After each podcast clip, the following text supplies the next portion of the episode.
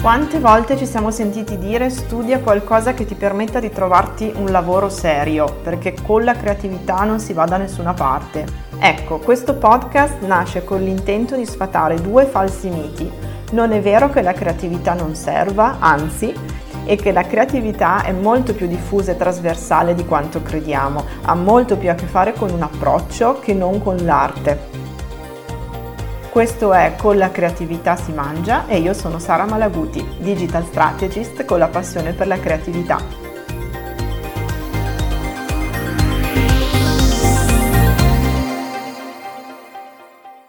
Buongiorno a tutte, buongiorno a tutti.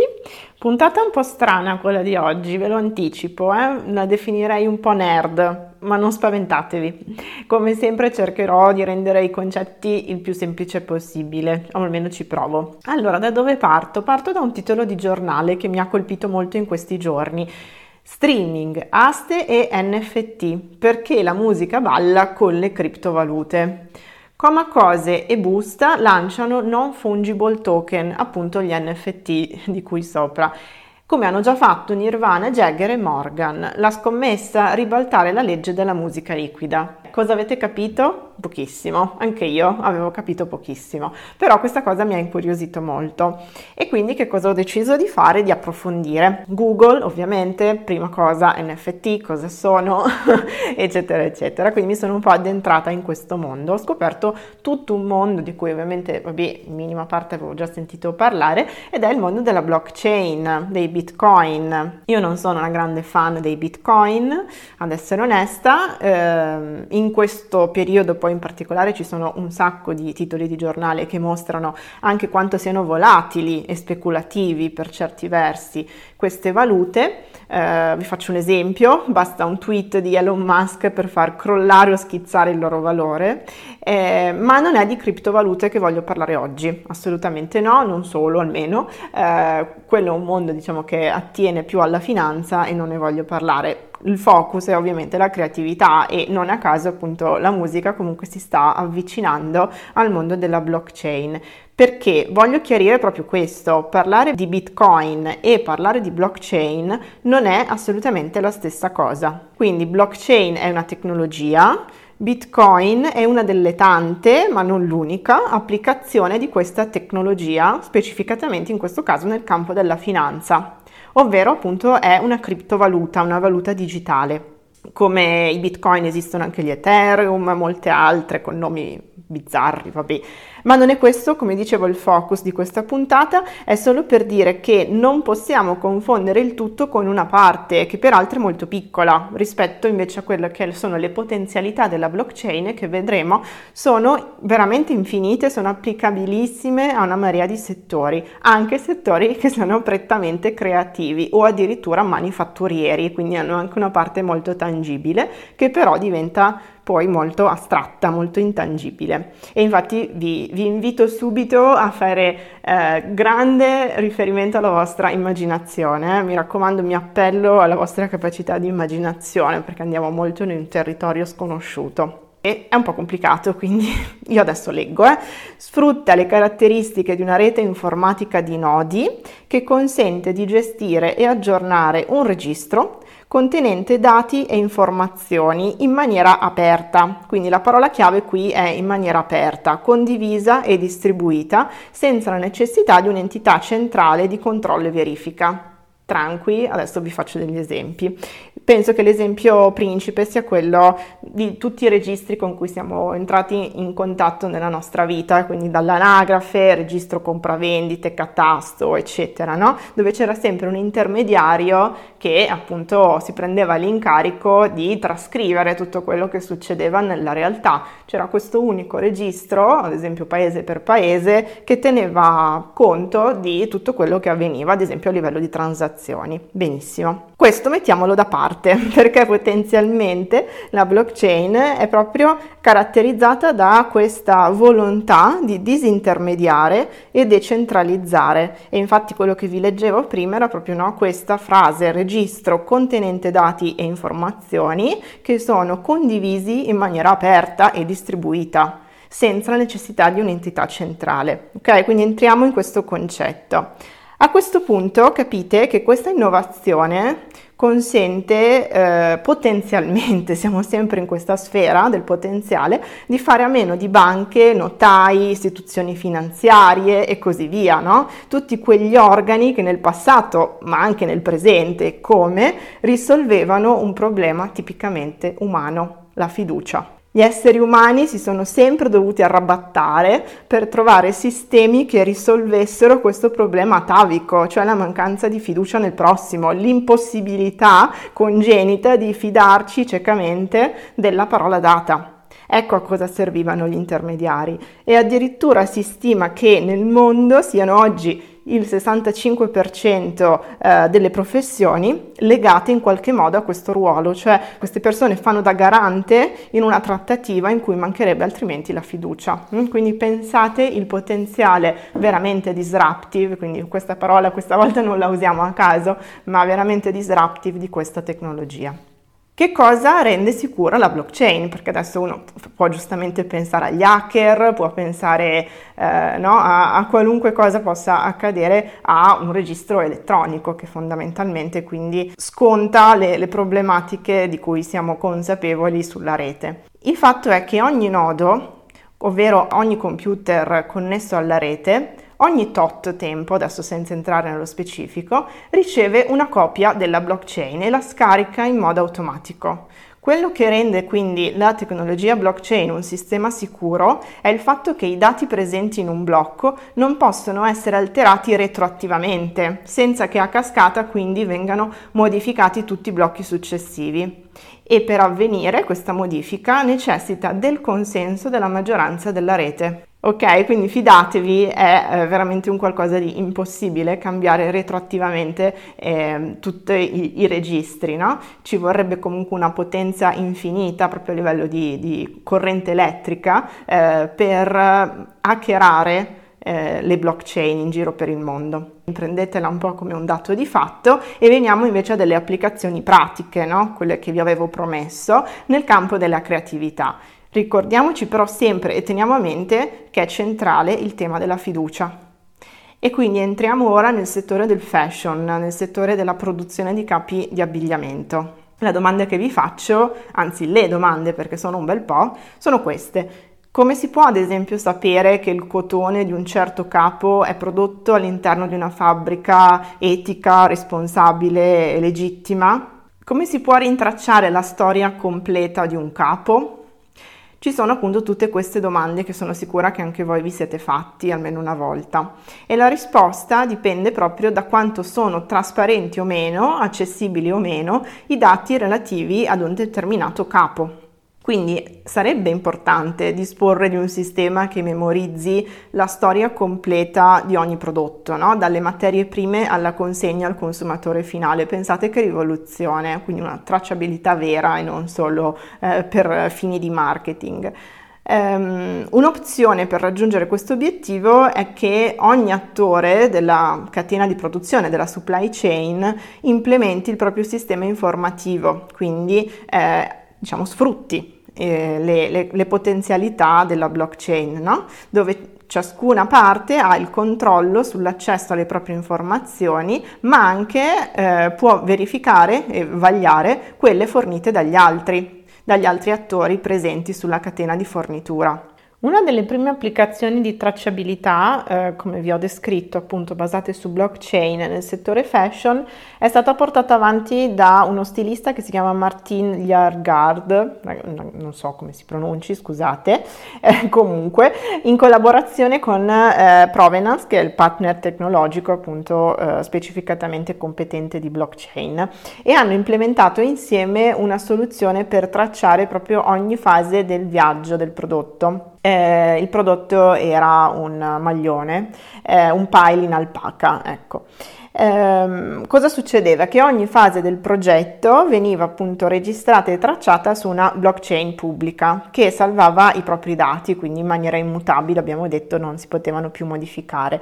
Eh, l'inserimento appunto veniva, eh, avveniva tramite una piattaforma sviluppata da Provenance e le informazioni riguardavano proprio tutte le fasi della filiera, quindi dalla tosatura eh, presso la, la, British Alpaca Fashion Farm, quindi la fattoria proprio di alpaca, eh, fino alla filatura presso eh, Two Rivers Mill, fino alla maglieria presso Knister, LDN e infine eh, per arrivare appunto allo studio dello stilista Martin Yalgard a Londra. E ogni capo veniva ovviamente associata a un token digitale unico, quindi ecco che vi ricordate all'inizio parlavo di non fungible token, ecco che compaiono i token. Sono fondamentalmente dei codici, dei, eh, degli oggetti digitali non fungibili, no? sarebbe tradotto letteralmente, cioè non utilizzabili, rimangono nella nostra astrazione a cui vi ho chiesto di appellarvi appunto.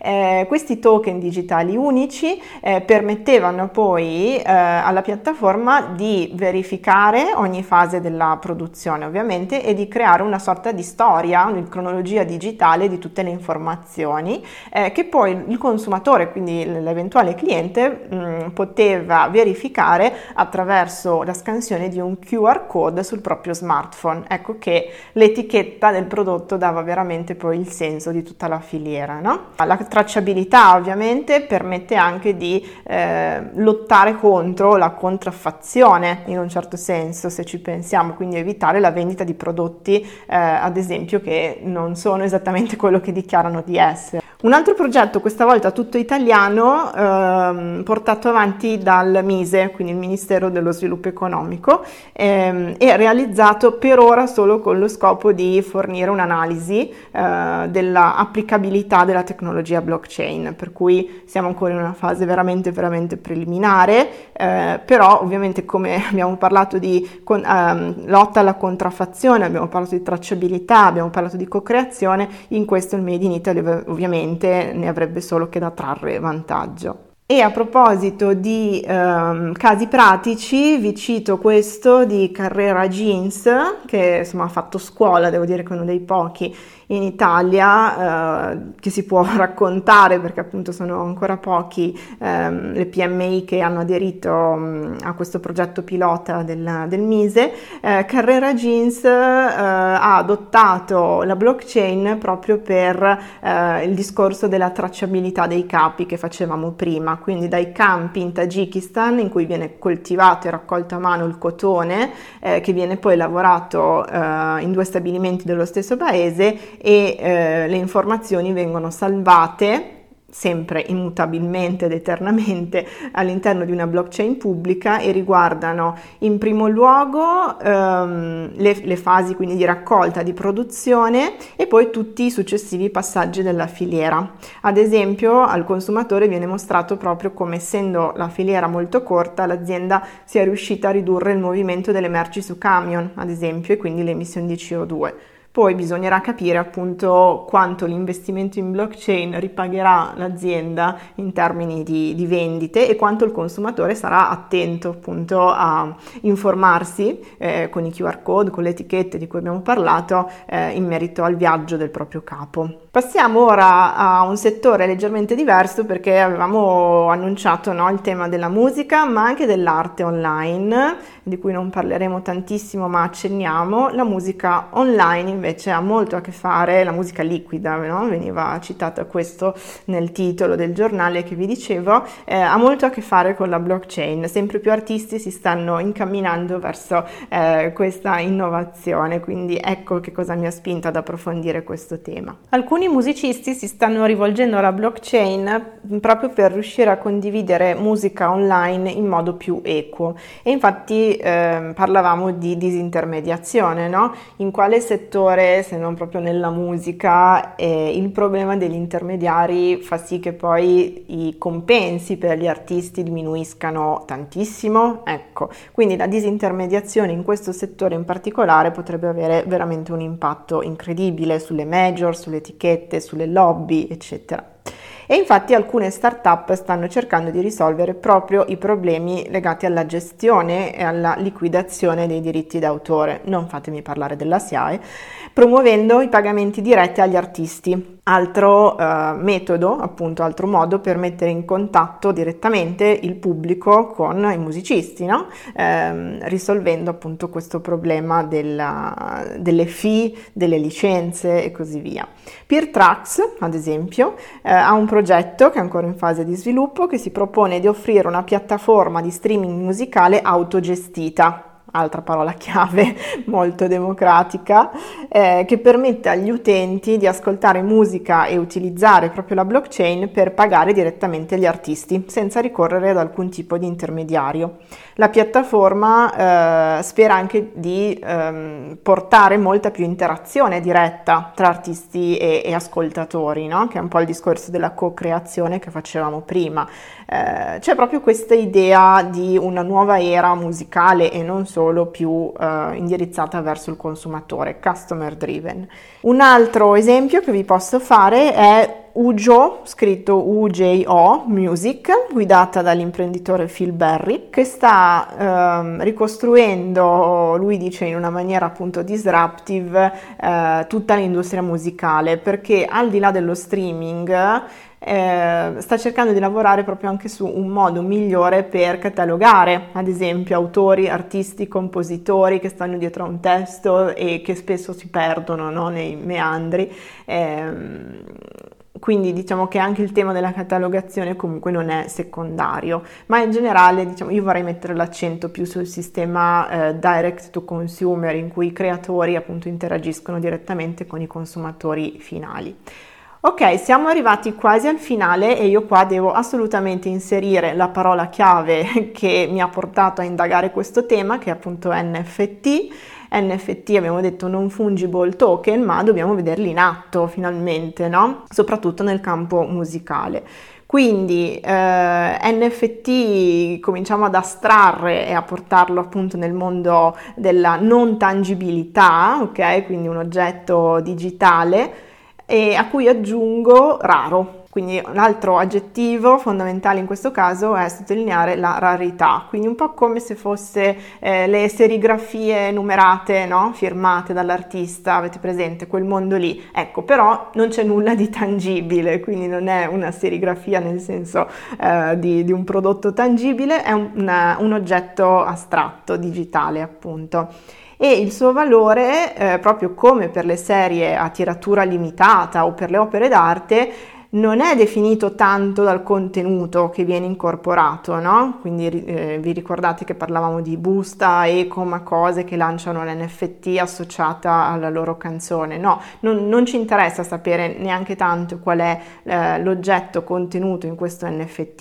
un file audio, un'immagine, bensì dalla prova di eh, autenticità digitalmente firmata dall'artista. Quindi quello che ci interessa è che l'artista abbia certificato la originalità qualità sostanzialmente di questa opera, quindi potrebbe essere o un'opera unica oppure una limited edition di 500-5000 copie, lo stabilisce l'artista e ovviamente è proprio questa scarsità del pezzo e la notorietà dell'artista che poi influiranno sul prezzo dell'NFT, hm? quindi di questo token. C'è anche un mercato secondario però per gli NFT. Cosa significa mercato secondario? Che una volta che viene rilasciato sul mercato e quindi qualcuno lo acquista, dopodiché può scattare l'asta a un successivo venditore, ok? Quindi io che l'ho comprato me ne libero, tra virgolette, pensando e sperando anzi di guadagnarci. Ed ecco che qui eh, ci viene in aiuto il fatto che i registri non possano più essere cancellati, no? essendo su una blockchain quindi immagazzinano tutte le transazioni, tutte le informazioni. Perché cosa succede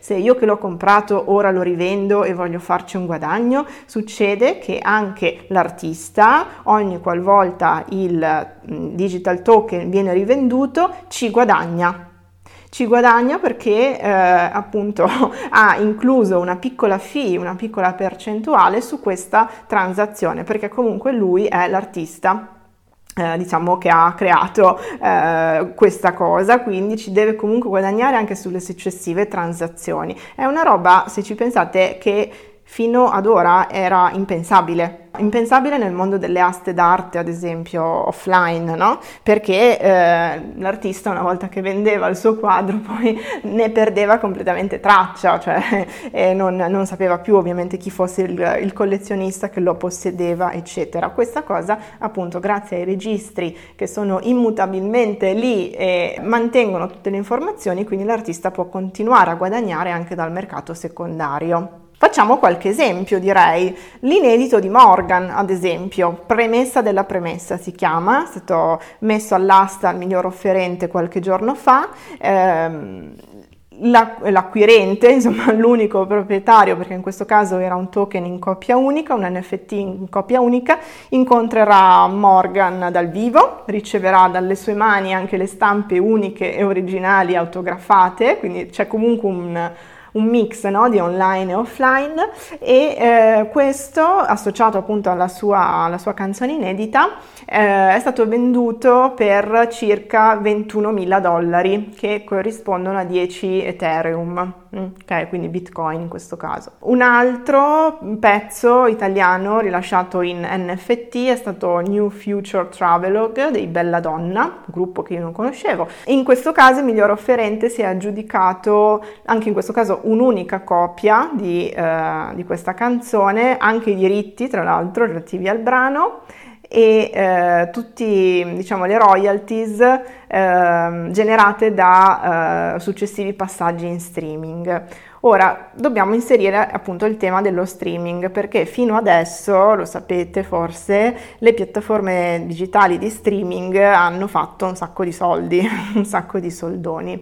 E devo dire che insomma parrebbe a questo punto che anche loro, insomma, con l'avvento della blockchain se la passeranno un po' meno bene, in un certo senso, no? Quindi si riusciranno ehm, a trattenere più eh, danari per gli artisti e meno per gli intermediari, ad esempio appunto Spotify e compagnia bella. Vediamo se ci sono altri esempi.